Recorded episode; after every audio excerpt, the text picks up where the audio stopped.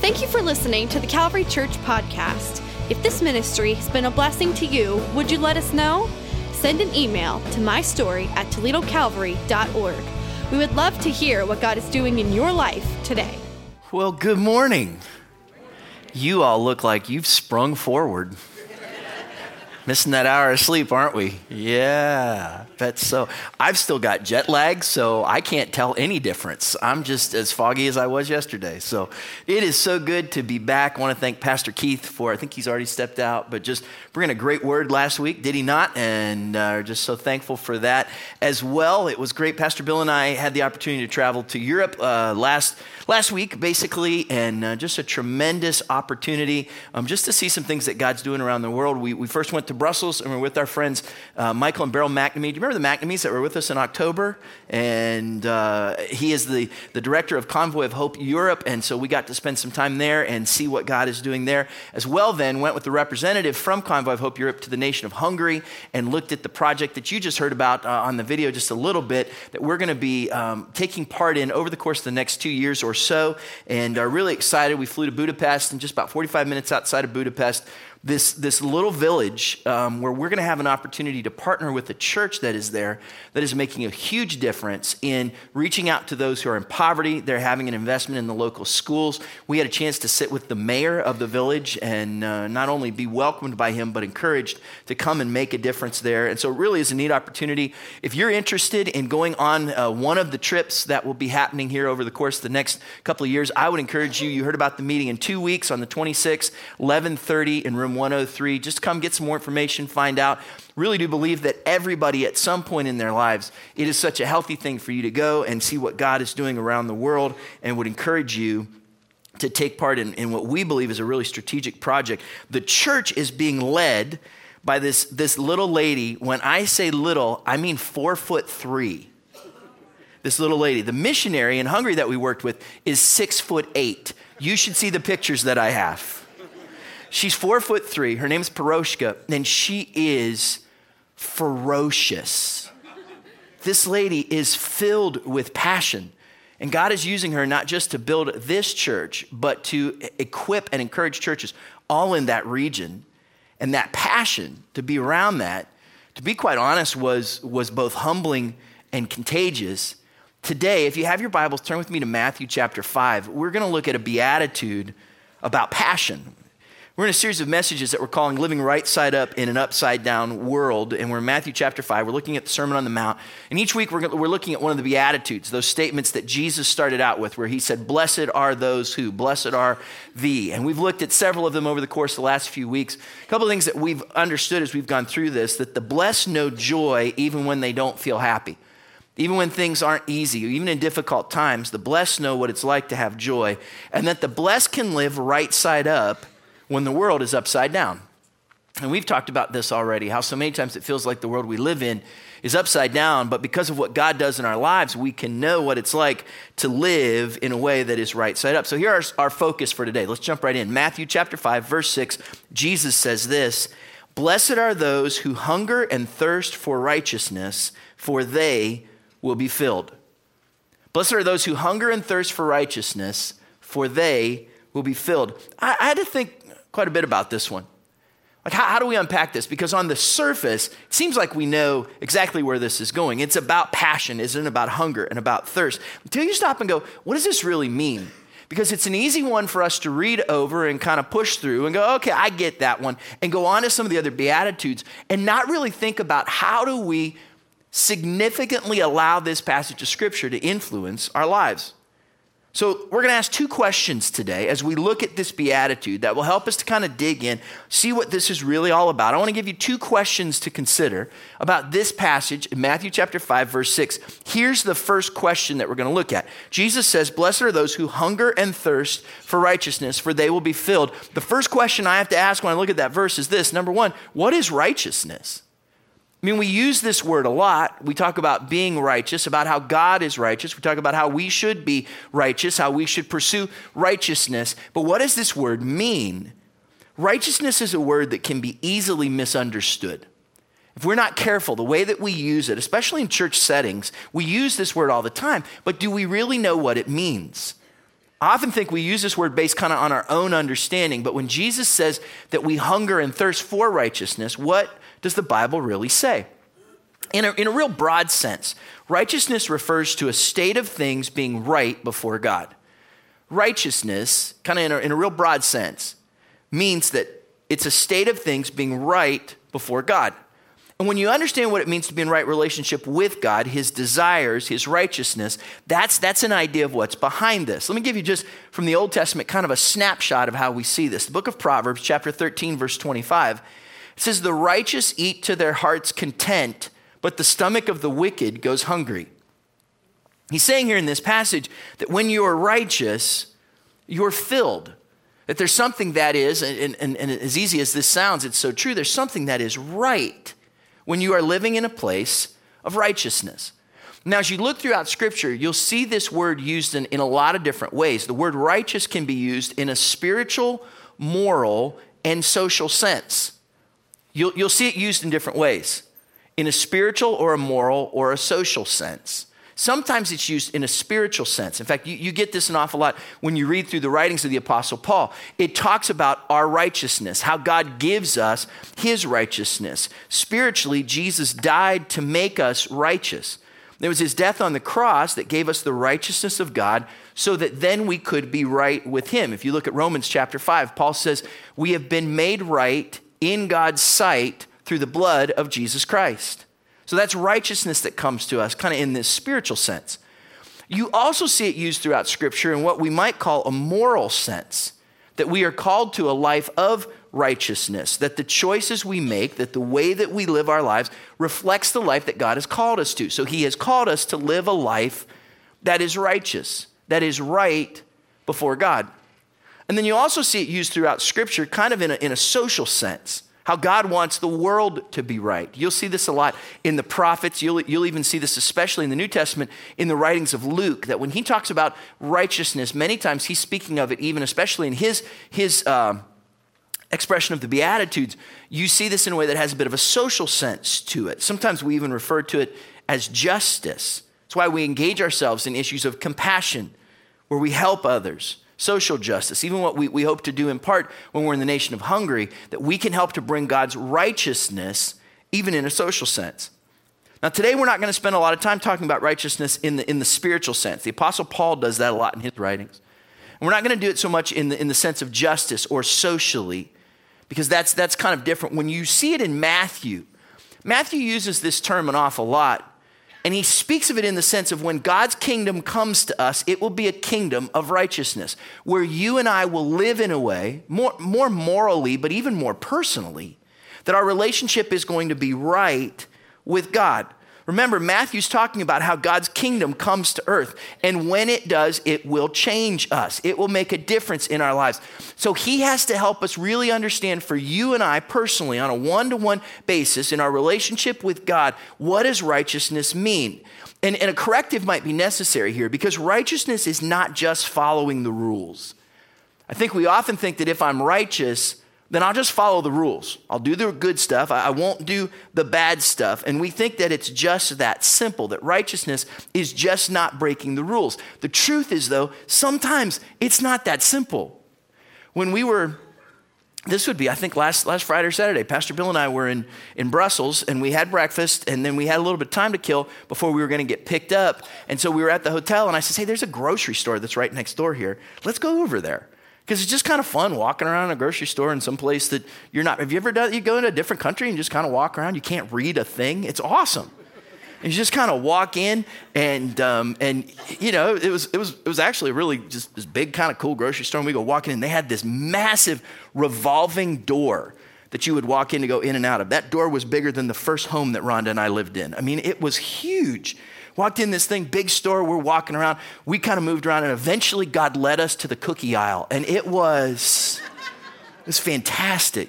The Lord blessed us there. And so we bought some cookies that we couldn't read, and we were walking back. We went up to check out, you know, and you're checking out, and the ladies ask you, you're in, you're in Brussels. So they might be speaking in French, they might be speaking in Flemish. We have no idea what they're speaking to us in, but they're speaking, and we're like, yeah, that's great. You know, you just put the credit card in and pray for the best, right? That's kind of how it works get our cookies. We go walking out. Right in front of us are the doors to walk out. Nice little signs on the doors. We don't know French, Flemish. We don't know what they say. We just walk out the doors. The translation would have been emergency exit only.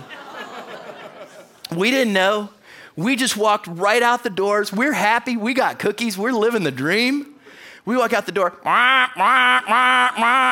The only thing I can understand is the woman at the cash register yells, Oh no, monsieur, like that.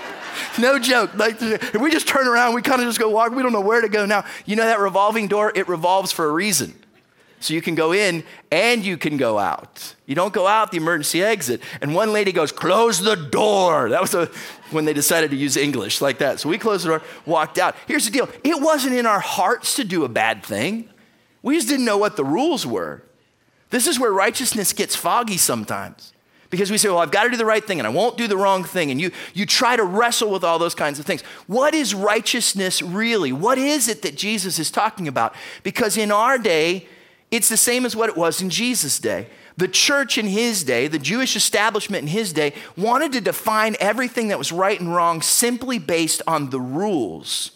And it goes so much deeper than that. The teachers at that time, the scribes and the Pharisees, had tried to condense a relationship with God to regulations. And although God's word has standards for us to live by, and we need to be aware of those, we have to talk about what is sin and what is not, what pleases God and what does not, what is in line with God's word and what is not. But what happened is they put so many fences up around God's rules the people were burdened by what they saw. So, in the Sermon on the Mount, Jesus begins to define for us what righteousness really is. He says this, if you go a little further, Matthew chapter 5, verse 20. For I tell you that unless your righteousness surpasses that of the Pharisees and the teachers of the law, rewind this a little bit. Pharisees and teachers of the law, those are the supreme religious leaders at the time. They're the ones who designed all the regulations. They were the ones that appeared to be the most righteous. And Jesus says, unless your righteousness surpasses that of the Pharisees and the teachers of the law, you will certainly not enter the kingdom of heaven. Whoa. He says, look, if you're, if you're not more righteous than the most righteous, you're not going to make it into heaven. Is that a pretty heavy statement? It's a huge statement. So we have to understand what does that mean? Does that mean I have to get every rule exactly right? If you look at it in the bigger context of the Gospel of Matthew, you see that Jesus' issue with the Pharisees goes far beyond right and wrong. It goes deeper than that. Look at what he says further on in the, in the book. He's, he's actually kind of calling them out. Matthew chapter 23, verse 25. Look at what Jesus says Woe to you, teachers of the law and Pharisees, you hypocrites! You clean the outside of the cup and dish, but inside they're full of greed and self indulgence. Blind Pharisee, first clean the inside of the cup and dish, and then the outside will also be clean. Woe to you, teachers of the law and Pharisees, you hypocrites. Jesus has a way with words, doesn't he? You are like whitewashed tombs, which look beautiful on the outside, but in the inside are full of the bones of the dead and everything unclean. In the same way, on the outside, you appear to people as righteous but on the inside, you are full of hypocrisy and wickedness. For Jesus, the issue wasn't the rules and regulations, it's the fact that they tried to be righteous because of the rules, but were actually pretty nasty on the inside. They gave the appearance that everything was good, but inside, what do you, what do you say? It's like you're filled with dead men's bones. It's quite an image he paints there.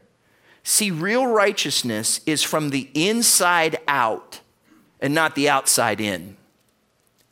Real righteousness comes from the inside out, not the outside in. And this is huge for us to understand because when we think of someone that's righteous, we start with the outside. What do they look like on the outside? And the reality is, the outside isn't what you gauge it by. You gauge it by the inside. If you want to be righteous before God, it has to start with what is within you.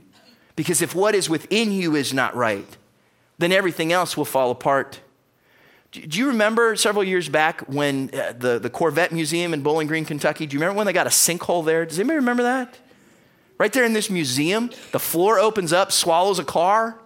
Craziness. They didn't, they didn't know that was happening. Here's the thing what was going on inside the earth was not stable, it was not right. And as a result, when it collapsed, the rest of it fell in.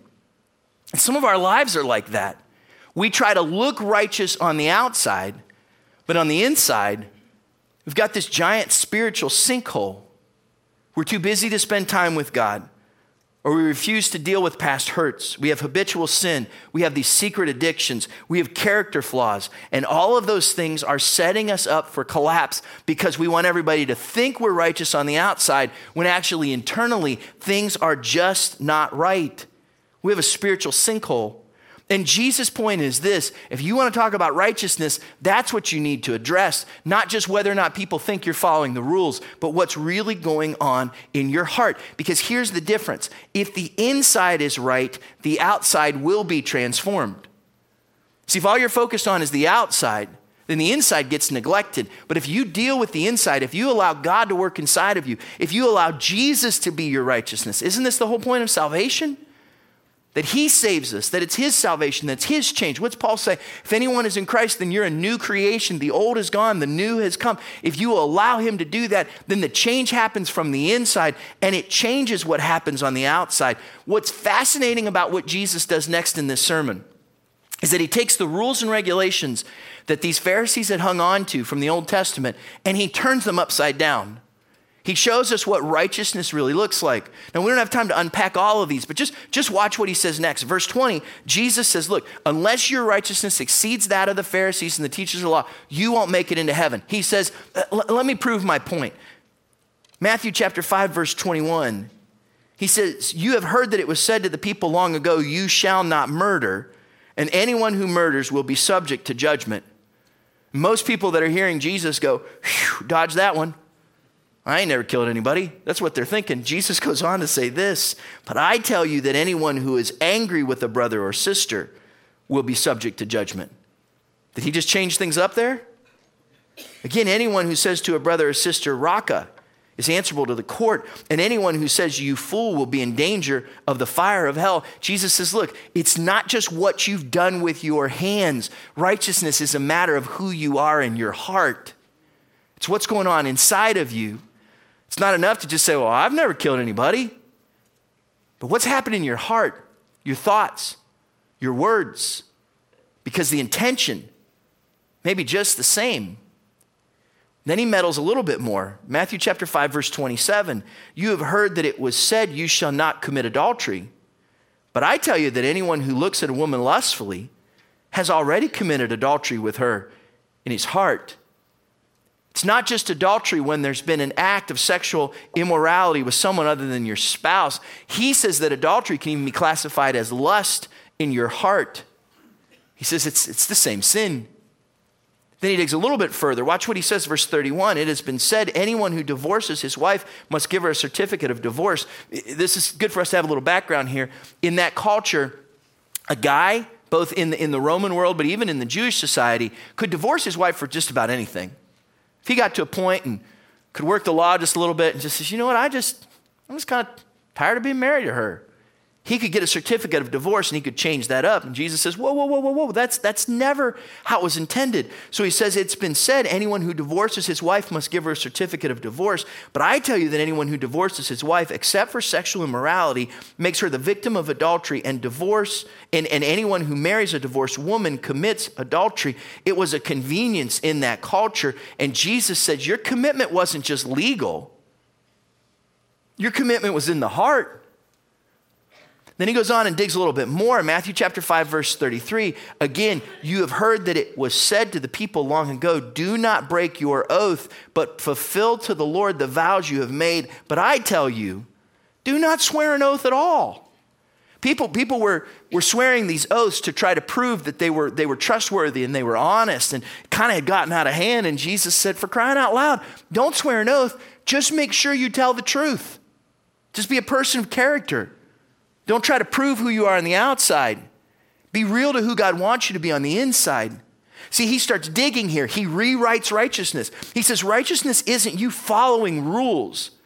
Man, so many of us, and especially if you've come from, from what I would just call a strained church background, If you've had some relationships or experiences in the church that have maybe left you questioning God's love or left you unhealthy, sometimes we go, to be right, I have to make sure I do everything right. And Jesus says, Look, it's not what you look like on the outside, it's who you've allowed me to make you on the inside.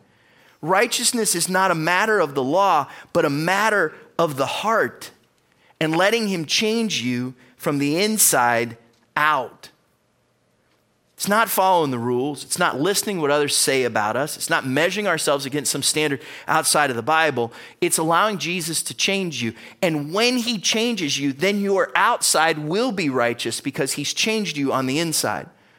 I'm not saying we're not supposed to be righteous. We have to live by this word, but it's different when we allow him to change us on the inside. Does anybody agree? This is always one of the toughest Sundays of the year to preach because you are all minus one hour of sleep. And you're already ticked off about that. This, this, is, this is so key to what Jesus is saying here. It's interesting also what he says. When he talks about anger, when he talks about lust, when he talks about us, us leaving our commitments behind because of convenience, he shows us this that selfishness is the enemy of righteousness. What robs us of righteousness? It's when I say I've got my own agenda, I want to do things my way, the easy way, what I like to refer to as the Chad way. Insert your own name. Because we all do it. What robs us of righteousness? It's our selfishness. Now, you probably want to do the right thing. Deep down inside, we do, but we give ourselves the opportunity to give way to ourselves. Look at Jesus' examples. We get angry over things. And we use those things to determine the value of others. We give way to lust in a culture that makes idols out of the physical and the sexual, and then our hearts are divided and we lose intimacy with both God and with our spouses. We choose convenience over our commitments, and over time, our word doesn't mean what it used to mean. And maybe it's time for you and I to ask some questions of self evaluation. And instead of trying to appear righteous on the outside, do we say, God, will you help me to be righteous on the inside? Scripture says we have freedom. But for too many of us, we've used our spiritual freedom to see how far away from God's righteousness we can get without calling it sin. Does that make sense?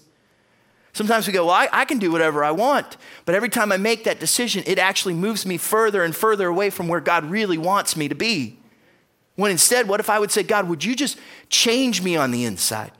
God, would you be at work in my life? On the inside? And for some of us, that's probably a good question for us to ask. You ever, you ever cut into something like a melon or fruit, an apple, something, or you open up a container and you look inside and you go, oh, that's nasty. You ever cut into something and you go, oh, that's rotten? Anybody ever done that? You open up something, you look inside the tub and you go, I didn't remember that being green. You find that something's rotten on the inside. When was the last time you opened up your heart? and You looked inside. And maybe what you've tried to portray on the outside isn't exactly what's really going on on the inside. We must be aware of the danger of convincing ourselves that the outside is good when the inside is actually rotten. We've got to be aware of the danger, and I think we've all done this, where we convince ourselves that the outside is good when the inside is actually rotten. So, what is righteousness? At the end of the day, it's, it's a state of our heart, which leads us to the second question about what Jesus says to us here. Then, how do we hunger and thirst for righteousness? If we are to be righteous, then how do we hunger and thirst for righteousness? This was kind of the second question I asked myself when I was thinking about this. Because if I know what righteousness is, then what does it mean when Jesus says that we are to hunger and thirst for righteousness? If we're really going to be honest with ourselves, very few of us really know what it's like to hunger and thirst. I mean, the truth is, we have food at our fingertips. If you're, if you're really hungry, for most of us, you probably have something at home. And if you don't, grocery stores and fast food restaurants are open 24 hours. For most of us, e- even in tough financial times, we can find something to eat. If we need something to drink, there's a box out in the hallway where you can get a drink. Have you been there? It's free, it's a water fountain. We, we, don't have to, we don't have to struggle to find those things. It wasn't like that in the ancient world. For many in the ancient world, on a daily basis, they had to go, Where's my next meal going to come from? Where am I going to find clean water? So, throughout Scripture, when you see the terms hunger and thirst, those tapped into a physical reality that, in truth, many of us really do not know in this day. Here's what he means here hunger and thirst are a deep desire. It's not just a little bit of longing, this goes deeper. Hunger and thirst are this deep desire, it's something that I want. And Jesus is saying that our desire for things to be right with God should motivate us at our most basic level. That what drives us, that who we are, is motivated by this God, I want to be right with you. I want your righteousness in my life. I want to live for you. That we hunger and thirst for this. And, and I, if I can, I want to be bold enough to say, I don't think for many of us we live that way. In fact, I would say for most of us, we probably don't. We think of the things that we need from day to day and we just kind of roll through. And oftentimes, I think we kind of keep God as a side dish more than the main entree. And although our relationship with God may be a central part of our lives, my question is do you find yourself putting God's priorities as the very first thing in your life? When was the last time that you thought about honoring God in the same way that you're driven for that first cup of coffee in the morning? Can I get an amen? I know some of you. Life doesn't start until the caffeine kicks in. When was the last time you thought about wanting more of God in your life in that way? The way that you look forward to breakfast, that lunch that you spend all morning or all of this sermon thinking about, a drink of water on a hot day. The question is do you hunger and thirst for Him? Scripture kind of paints pictures around this over and over again. Here's, here's one of them Psalm 107, verse 8. Psalmist writes, Let them give thanks to the Lord for his unfailing love and his wonderful deeds for mankind, for he satisfies the thirsty and fills the hungry with good things. See, this is who God is. He comes to us when we hunger and thirst for him, and he satisfies us and he fills us. We are to long for things to be made right with God in our lives, in our culture, in our world. This is who we are to be. We are to long for things to be made right with God because it's only in Him that we'll be satisfied.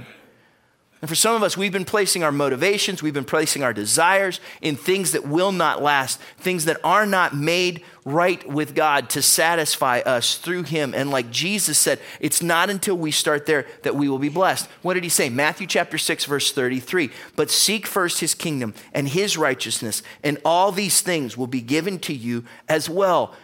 See what He says? Seek first we are to make righteousness our priority. We're to make it a priority that we seek after Him, that we know Him, that we allow our days to be driven by that. And for too many of us, we push that aside. He says, Look, if you make righteousness your priority, I'll take care of the rest. Seek first the kingdom of God, and everything else will be added to you, he says. But for many of us, we let our relationship with God become an afterthought. I'll get things right with God when. I've heard that many times from people. You know, I'll, I'll, get things right with God when I get to. First, I will. At some point, I will. You say, I'm going to do this, but I'm going to do this first.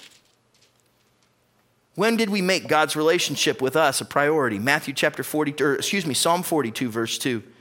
Psalmist writes, My soul thirsts for God, for the living God. When can I go and meet with God?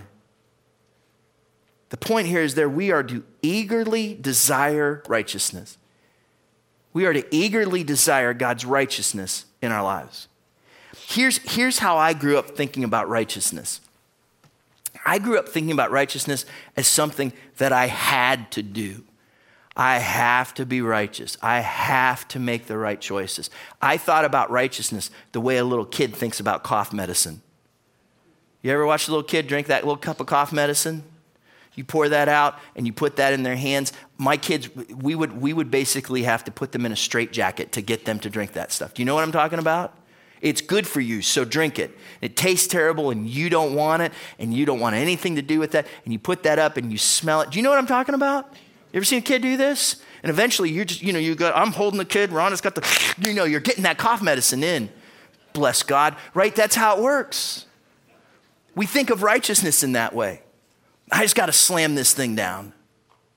Look, let me put a little spoonful of sugar on that for you. Is that okay? Righteousness is not a medicine that you have to take.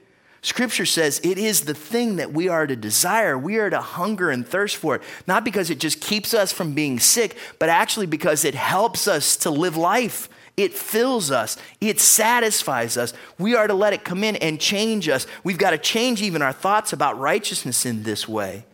It's what we live on. We can't let the rules and the regulations be the things that, that seem to drag us down. It's about who you get to know, not about what you can and cannot do. Righteousness should change us. I've, I've watched this happen over and over again. I remember it even in my own life. And you live life a certain way. I was in high school, and then all of a sudden, I met Rhonda, and the things that I thought were a priority weren't a priority anymore. I was willing to give up certain things so I could spend time with her. I changed some things in my life, not because I had to, not because she forced me to, but because I wanted to, because I wanted to be with that person. We need to stop thinking about righteousness as something that we have to do and realize that when we desire to know God more, when we hunger and thirst for Him, it changes us on the inside, not because He's trying to take anything away from us, but because He's trying to fill us. Philippians chapter 2, verse 12. Therefore, my dear friends, as you have always obeyed, not only in my presence, but now much more in my absence, continue to work out your salvation with fear and trembling, for it is God who works in you to will and to act in order to fulfill his good purpose. It's interesting that line there where he says you, you need to continue to work out your salvation, which reminds us we are to consistently desire righteousness.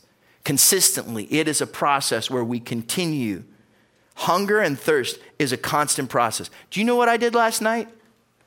I ate dinner, and it was great. In fact, true confession, I probably ate too much dinner last night. Guess what happened when I woke up this morning? I was really hungry. I ate last night, but I was hungry again. And sometimes we think, well, I, I, I talked to God then, or I read my Bible then. I don't have to do it now. It is a constant process of us being willing to fill ourselves to hunger and thirst for the things of God. You have to seek to know God and then let that relationship change you. Hebrews chapter 5, verse 11. The author of Hebrews writes, We have much to say about this, but it's hard to make it clear to you because you no longer try to understand. In fact, though by this time you ought to be teachers, you need someone to teach you the elementary truths of God's word all over again. You need milk, not solid food. Anyone who lives on milk, being still an infant, is not acquainted with the teaching about righteousness. But solid food is for the mature, who by constant use have trained themselves to distinguish good from evil. It's a pretty telling indictment, isn't it? Well, the author of Hebrews says you, you, you should be this but you're still like a little baby. You're not growing, you're not maturing. He says we are to actively desire righteousness, that we're to seek for it, that we're to actively want this in our lives. How do we get that? Where does satisfaction come from? I would encourage you, if, if, if, you're, if you're curious about this, start here. Satisfaction is found in God's Word. It's found when we spend time in God's Word. And Scripture says over and over again. Here's, here's just one example Psalm 119, 103. How sweet are your words to my taste, sweeter than honey to my mouth. And the truth is, if you look at that verse and go, boy, I have no idea what that means. I have no thought what it means to, to read God's Word and say, hmm, that, that was sweet to me then I would encourage you that maybe it's time for you to, to take some time and open up God's Word and begin to let His Word speak to you by His Spirit, by His Word. When you spend time, you, you don't have to spend hours and hours, just make it a regular practice of being in His Word. And you might say, Well, Chad, where do I start? I, would say right now it'd be great for you to start in the book of Matthew, because that's where we're at right now as a church. So it'd be great. Read, read through the book of Matthew. What do I do when I finish Matthew? It'd be great if you go to the book of Acts because in April, after Easter, we're going to jump into the book of Acts and spend some time working our way through there and allow God's word to speak to you and his word to bring satisfaction to you. Satisfaction is found in God's word, satisfaction is also found in right living. When I choose to live right, when I let what God's done on the inside be clear on the outside, it makes all the difference. For some of us, our, our lives are struggling in a certain way. We're struggling to kind of move forward, and we wonder why it seems like we don't have stability and why we don't have satisfaction and why we're struggling to feel filled and satisfied in life. And it may be because we keep taking these left turns away from what God's will is for us. But when you live a life of righteousness, look at the phrase he uses here Isaiah chapter 61, verse 3 they will be called oaks of righteousness a planting of the Lord for the display of his splendor. If you want stability in your life, it starts with right living. And here's the truth if we're not growing, we may need to reevaluate our nourishment. If in our lives we're not seeing our lives move forward, if we're not developing spiritually, then maybe we need to stop and ask the question what is it that we're feeding on? Isn't that a great concern? When, when someone has a child, they take that child quite often to the doctor to have that child checked in that first year. Why do you have those well checks? Because you want to see is the child progressing? And if the child is not progressing, one of the questions that they ask is how is that child being nourished? What are they eating? How much are they eating? And this probably should be a good question for us to ask as well. I've talked to a lot of people recently, it's been interesting, where they've said, you know, I've had to adjust my diet I've had to stay away from certain sugars or lactose or gluten or carbs or these different things that they were eating that were having a negative effect on their lives. My question is what are you hungering and thirsting for? Are you hungering and thirsting for things that are outside of God's best for you? Or are you putting as your priority, God, I want you to be first in my life? It could be that you've allowed your appetites to determine your nourishment and as a result, you've missed out on good food that God has for you. Maybe you've let God become more of a, of a snack or a side dish than what He wants to be. That He wants you to hunger and thirst for Him. See, satisfaction is found in Jesus Christ. If you're looking for satisfaction, you'll find it only in one place. Satisfaction is found in Jesus Christ. Look, for some of you, you've been struggling because you feel like there's just this certain sense of, you can fill in the blank regret, emptiness, disappointment, struggle. You're trying to move forward in life. You're not exactly sure how to do it. And there's this, there's this emptiness that's there. And you feel like, I just wish my life had some fulfillment. And maybe it's because you've been, in a spiritual sense, eating an awful lot of junk food and you've been filling your life with things that you hope will satisfy, but they never will. And here's God's invitation to you He says, Come, all you who are thirsty. Come to the waters, you who have no money. Come buy and eat. Come buy wine and milk without money and without cost. Why spend money on what is not bread and your labor on what does not satisfy? Listen, listen to me, and eat what is good and you will delight in the richest of fare. Isaiah chapter 55, verses 1 and 2. If you have this emptiness in your life, I want to tell you the search for satisfaction will only be fulfilled in God. And the truth is, the way that happens is when we hunger and thirst for Him, when we long for that relationship with Him. When, when was the last time that you longed for something? That you desired something? That you just let something drive you in some way? Do you, do you ever do you ever wake up and just go, God, I want to be in your presence? Do you ever walk into life and just go, God, I want to get on the other side of this with you? Lord, what I need is your help in this situation. God, what I need is your wisdom in that relationship. God, what I need is your, your strength in this time of uncertainty. God, what I need from the inside out is you. See, we long for so many things and we try to do so many things on ourselves and we go through these journeys in life and we're just we're just trying to get to the other side, but at some point do we ever go, God, what I hunger and thirst for is you? Because here's the reality. If you look for it in any other place, you won't be satisfied. Jesus is blessed are those who hunger and thirst for righteousness, for being right with Him, because that's the only place where you'll be filled. So, what's the response to, to this beatitude? For some of us, it's taking a good look on the inside and going, you know, there's some stuff in me that's it's kind of rotten. And I may try to look righteous on the outside, but I'm really just rotten on the inside. And it may be time for some repentance. And to say, God, I put my hope and my real focus on you. For some of us, it may be just as simple as a change in our priority. That we're willing to say, God, I, I put you focus first. I'm going to seek first the kingdom of God and your righteousness, and then believe that everything else will come to me. For some of you, it may be a shift in your desire. Say, God, I, have got to make you the priority for my satisfaction in my life. I think for each one of us, it's a little bit different how God might want to use this beatitude in our lives. And we have to be open to say, God, I, I entrust this to you. So I invite you just to bow your heads and close your eyes for just a moment. And I think maybe the, the healthiest thing that we can do, whether you're here in Auditorium 1 or you're watching online or you're in the chapel in our generation service, maybe you just take a moment and say, God, is, is my hunger and thirst for you, for your righteousness, at the level that you want it to be? God, are you calling me today to know you more, to spend more time in your presence, to find a way for you to speak to my heart?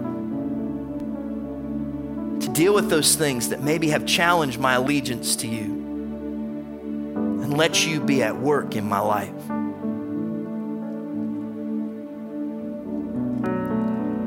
Maybe the best thing for us to do is just if, if, if you know the Holy Spirit speaking to your heart today, and you would say, God, I know that this week I need to respond to your word would you just lift your hand, just kind of as a statement of faith? God, your, your word's speaking to my heart, and this week I need to respond. Father, we come to you. We thank you for your word, the way that it speaks to us, God, the way that it challenges us. And Lord, you've called us to hunger and thirst for you. Lord, would you take your word and allow it to be something that we live out? Lord, that we wouldn't let anything else take its place. But God, that we would look to you as our focus and our priority. We hunger and thirst for you pray that you would fill us. God, as we go from here, we ask that you'd go with us. Lord, would you send us out with your special favor, your wonderful peace? And we ask this in Jesus' name.